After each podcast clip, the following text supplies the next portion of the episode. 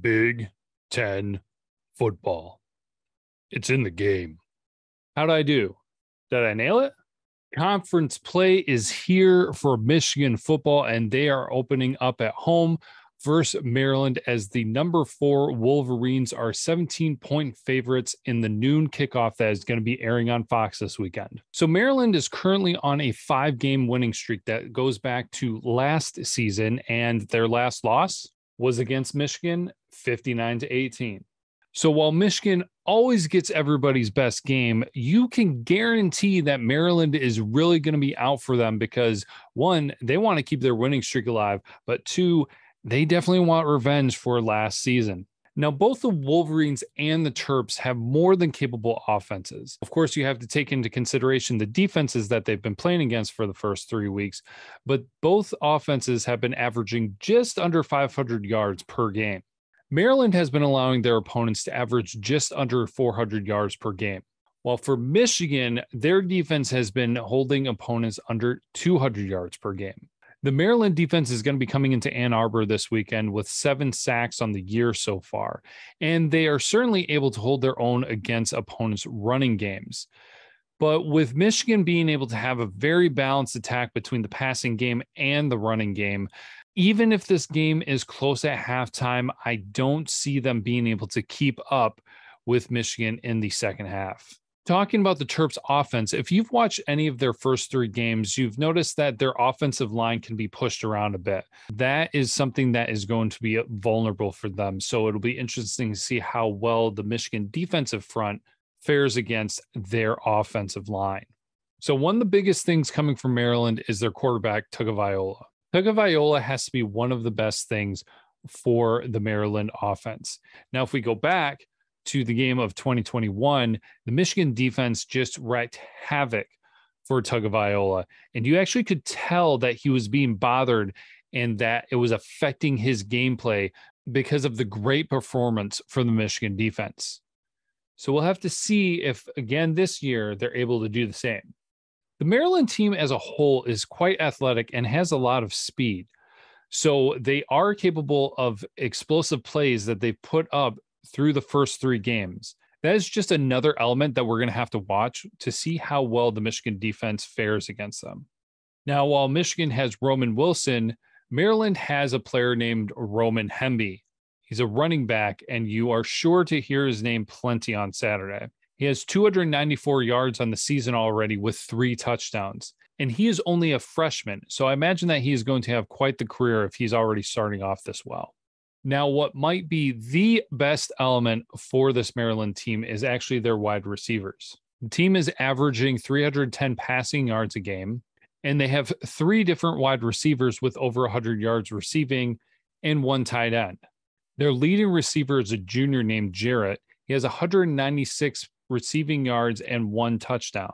But not far behind him are seniors Jones and junior Copeland, who have 145 yards and two touchdowns, and 129 yards and two touchdowns. So, this is for sure Michigan's biggest test. It is no mystery that Michigan has had an easy first three weeks. It worked out very well for them with their quarterback situation.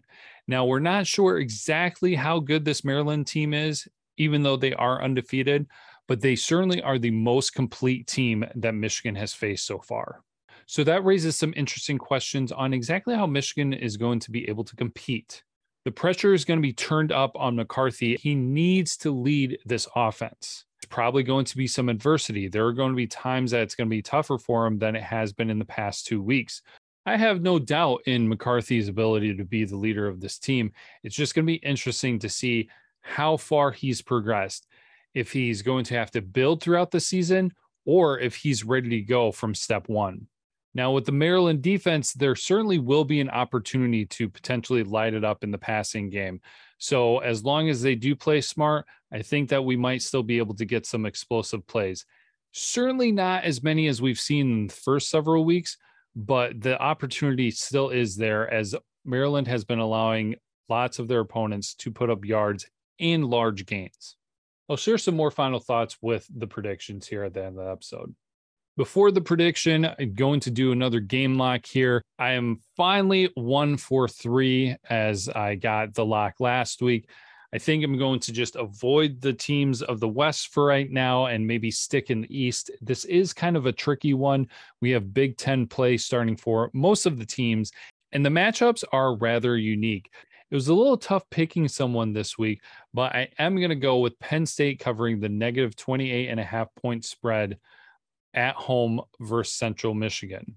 It seems like a lot, but when comparing it to the other teams and the other matchups, it seems like a safer bet because there are still some really unpredictable teams out there. All right, so here we go Michigan versus Maryland. I think that Michigan is really going to have an advantage with their balanced attack between the passing game and the running game. Even if Maryland is able to keep the game close in the first half, I don't see them being able to keep up for the longevity of the game. We even saw some of that in last year's game as well. So, with this being the most complete team that Michigan is going to be facing, I do suspect that the defense will uh, have some rust. It won't be performing at such a high level as it has been. I think it's an opportunity for the offense to flip the script where they can hold on to the ball longer, give the defense a break, and also then put more pressure on the opponent's offense so that the Michigan defense can lock down on them and then perform better as a whole.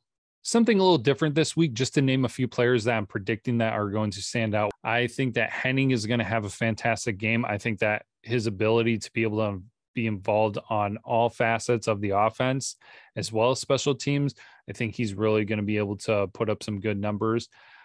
I'd like to see Erick All get more involved. So I'm kind of like doing this as wishful thinking that he's going to have a very productive game.